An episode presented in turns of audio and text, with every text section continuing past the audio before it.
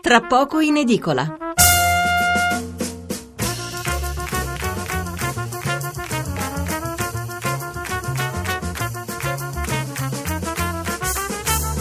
Buonasera da Stefano Mensurati e benvenuti all'ascolto di Tra poco in edicola, la rassegna stampa notturna di Radio 1. 800 05 05 78 il numero verde per intervenire in diretta, 335 699 29 49 il numero per inviarci un sms.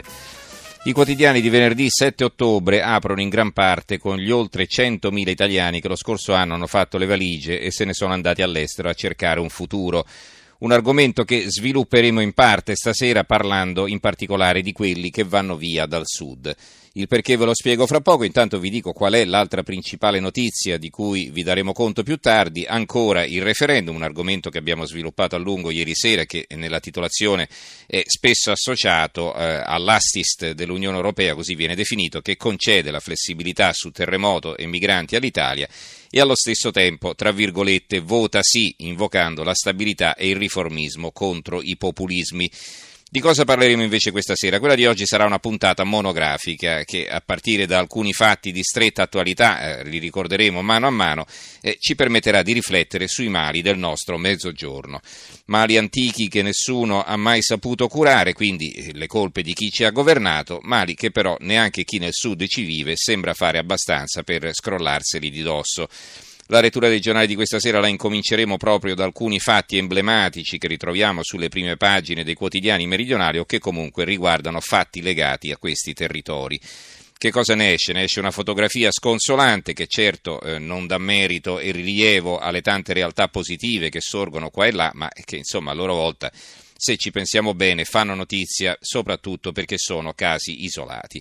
Allora, vediamo in rapida successione alcune notizie, poi partiremo con il nostro commento. Il mattino di Napoli, accoltellato al cuore dopo la lite a scuola, il ragazzo si accascia tra la gente, operato d'urgenza, si salverà l'aggressore, ho fatto una cavolata. Napoli, quindicenne ferito da un compagno di 14 anni. Bocciati entrambi ma non sono bulli, è un'intervista alla loro professoressa di italiano. Il furore improvviso degli orfani dentro l'analisi di Antonio Mattone, un secondo eh, editoriale di Giuseppe Montesano, quei ragazzi in guerra, una sconfitta per tutti. C'è una buona notizia che poi è l'apertura del mattino di domani perché Apple crede in Napoli, ha inaugurato l'Accademia App iOS per mille studenti, il Premier, l'Italia riparte dal sud, la vicepresidente Jackson, qui lo spirito giusto, ora un altro accordo con cinque università campane. Il Roma di Napoli, a 14 anni accoltella al cuore il rivale in amore, eh, dramma della gelosia ai decumani, eh, la lama si ferma ad un centimetro dall'arteria, la vittima 15 anni, 3 ore sotto i ferri, avevano litigato 7 giorni prima a scuola. Sotto un altro titolo che vi dà dell'idea, l'idea anche di come si litighi su questioni eh, che poi sì, sono sicuramente importanti, ma che poi danno adito anche a, eh, così chiamiamole, speculazioni di tipo politico. De Magistris il governo fa macelleria sociale, il sindaco Almaviva fatto gravissimo, valente del PD è il comune che fa i tagli. Cos'è Almaviva? Almaviva è il call center che ha deciso di tagliare eh, 2.500 posti di lavoro, eh, 800 mi pare dei quali a Napoli, gli altri a Roma. Perché? Perché poi hanno delocalizzato e, e i loro operatori di call center eh, lavorano in Albania in realtà, quindi costano molto meno libero, accoltellato a 15 anni per una ragazza, accade a Napoli. Il fatto quotidiano invece sugli investimenti del governo per il Sud, il tesoro sbugiarda il suo premier, i patti per il Sud sono senza soldi. L'apertura dell'unità Almaviva, il governo no ai ricatti, la viceministra Bellanova avverte l'azienda che vuole licenziare oltre 2500 persone, non può fare finta che non ci sia più l'intesa sottoscritta con noi e con i sindacati. La Gazzetta del Mezzogiorno, tangenti in marina su gare per 4 milioni, altri 9 arresti della Guardia di Finanza a Taranto, anche un carabiniere ai domiciliari, si allarga l'inchiesta, cartello di imprese.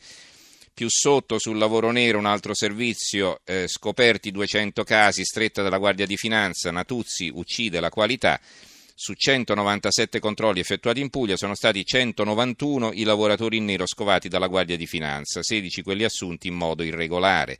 Numeri che danno il senso di quanto sia diffuso il fenomeno dello sfruttamento della manodopera. I finanzieri hanno compiuto verifiche in quattro settori produttivi, salotto, agricoltura, tessile e ceramiche.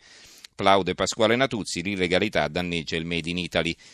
Più in alto un altro argomento che svilupperemo tra non molto, la Lorenzin fa studiare il dossier tumori Taranto, inquinamento dopo la, richiesta avanzata dal sindaco Stefano Emiliano, che è è governatore della Puglia, non vogliamo chiudere il siderurgico ma riteniamo possibile dare l'addio carbone il manifesto Malati da sud verso il nord, un giro d'affari di 4 miliardi, quindi c'è anche oltre alla migrazione verso l'estero, che per esempio qui viene rilanciata dalla Nuova Sardegna, ve lo leggo fra poco, c'è anche la migrazione interna di chi si va a far curare in altre regioni. La Nuova Sardegna per l'appunto, l'apertura, niente lavoro, l'isola perde i giovani.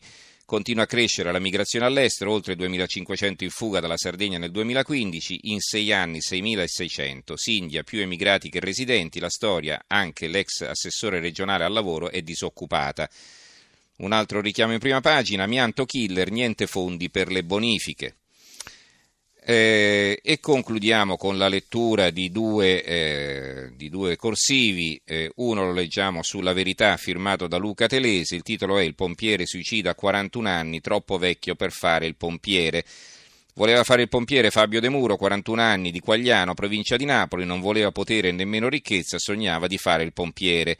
Anzi, già lo faceva finché una follia burocratica ieri non lo ha portato alla morte. Dopo otto lunghi anni passati a tutti gli effetti da vigile del fuoco, sia pure precario, finalmente era stato bandito il concorso che Fabio tanto attendeva. Ma poi scopre di non poter partecipare per un cavillo. Lui ha già compiuto 41 anni, il limite previsto è di 37. E così nella testa di questo ragazzo altruista che ama il suo mestiere perché ama gli altri esplode l'inferno. L'idea che una norma burocratica ti impedisca di partecipare ti spinge alla disperazione, ti fa indossare per l'ultima volta la divisa che ti tolgono. Fabio scrive un biglietto d'addio e si suicida in uniforme, si congeda, due punti aperte virgolette. Auguro a tutti i miei colleghi precari di poter diventare stabili al più presto, io sono un prigioniero della precarietà. Chiuse virgolette, punto.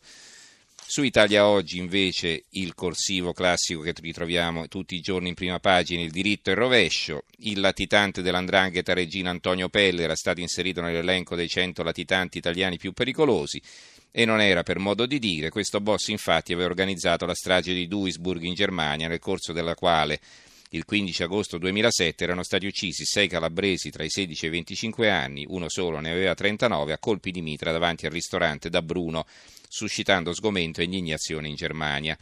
Arrestato, Pelle riuscì a dimostrare la sua invincibilità evadendo da un ospedale nel 2011, da allora risultava latitante, cioè più forte della legge. Ma la polizia adesso lo ha arrestato ed ha fatto bene a filmarne la cattura mentre con gli occhi sbarrati si sfila da un finto armadio in cui era incastrato come un ladro di polli qualsiasi. Il superboss in questi fotogrammi è ridotto a un cialtrone qualsiasi, arrendevole per paura, tremebondo, meschino, finalmente a livello della sua altezza morale, che è piuttosto bassa. Va bene, ci fermiamo qui con la lettura dei quotidiani. Avete visto che poi adesso non mi è ancora arrivata la Sicilia, il giornale di Sicilia, non mi è arrivata la Gazzetta del Sud e indubbiamente ci sono realtà eh, sulle quali poi eh, si è chiamati a riflettere ogni giorno perché le notizie che arrivano ci colpiscono se solo uno eh, si sofferma un po' di più eh, eh, al di là di una rapida lettura.